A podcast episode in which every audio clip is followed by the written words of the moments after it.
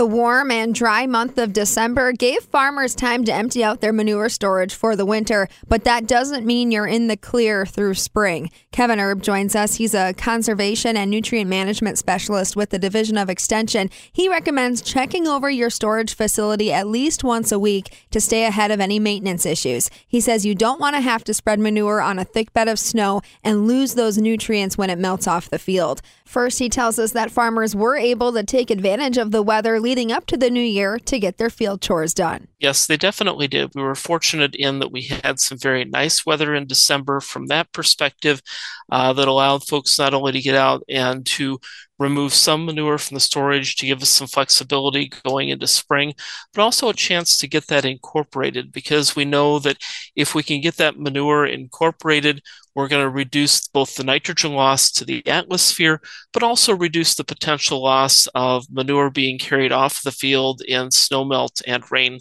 runoff.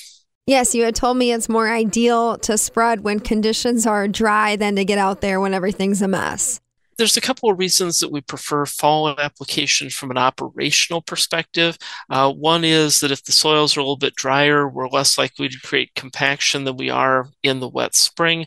Uh, the other thing is we know that if we uh, take time in the spring to spread manure, that can delay planting, which can have an impact on corn yield.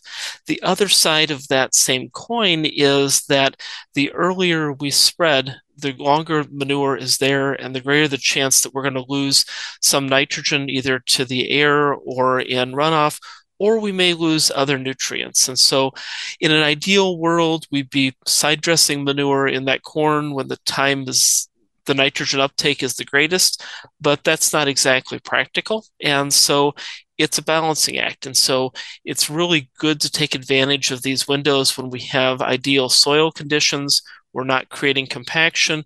We're not too wet. We're not worried about an impending snowstorm or uh, snowmelt or rain event that's going to give us some runoff. And so, always being prepared to take advantage of those windows and really picking the right fields to go on this time of year is critical.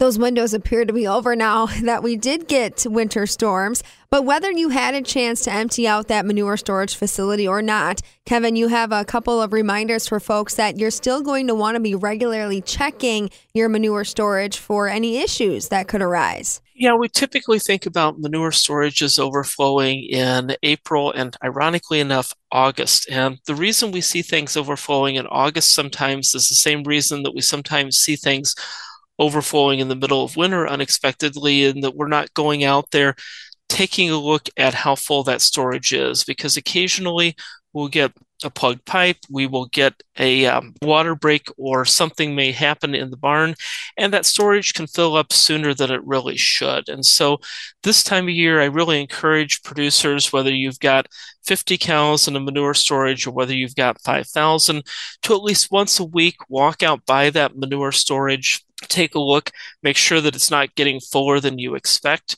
A lot of our newer storage have what's called an MOL or maximum operating level marker in there that you can use as kind of a reference to see how close you are getting to that point at which you may have to take some action uh, to prevent a problem. Another thing to be alert about this time of year is the application regulations that your farm may be under. Kevin, remind us what farms of all sizes need to remember so that when they spread manure, they're complying with the law. Well, I think it's important to remember that farms may be under multiple sets of regulations. And so for our large farms, those are permitted by the DNR or the CAFOs. They are restricted in terms of what they can spread in winter, where they can spread. They're the ones required to have that six months worth of available storage going into the year or into the winter, excuse me. But there are times where we have to spread. Um, we have a mechanical failure. We've got to pump out some in order to get to a place where we can repair a pipe, uh, make a temporary fix, or whatever. And so, in those cases where the really large farms do have to do an emergency spreading situation, those fields, those sites need to be pre approved by the Wisconsin DNR. For the smaller farms and those that are in certain counties that have winter manure spreading ordinances, uh, there may be prohibitions on spreading based on the depth to bedrock. For example, in Kewaunee County, there may be restrictions on uh, what fields can be spread when there's more than an inch of snow on the ground, or you can't get manure actively incorporated. And in those counties with those restrictions, uh, sites need to be in your winter manure spreading plan.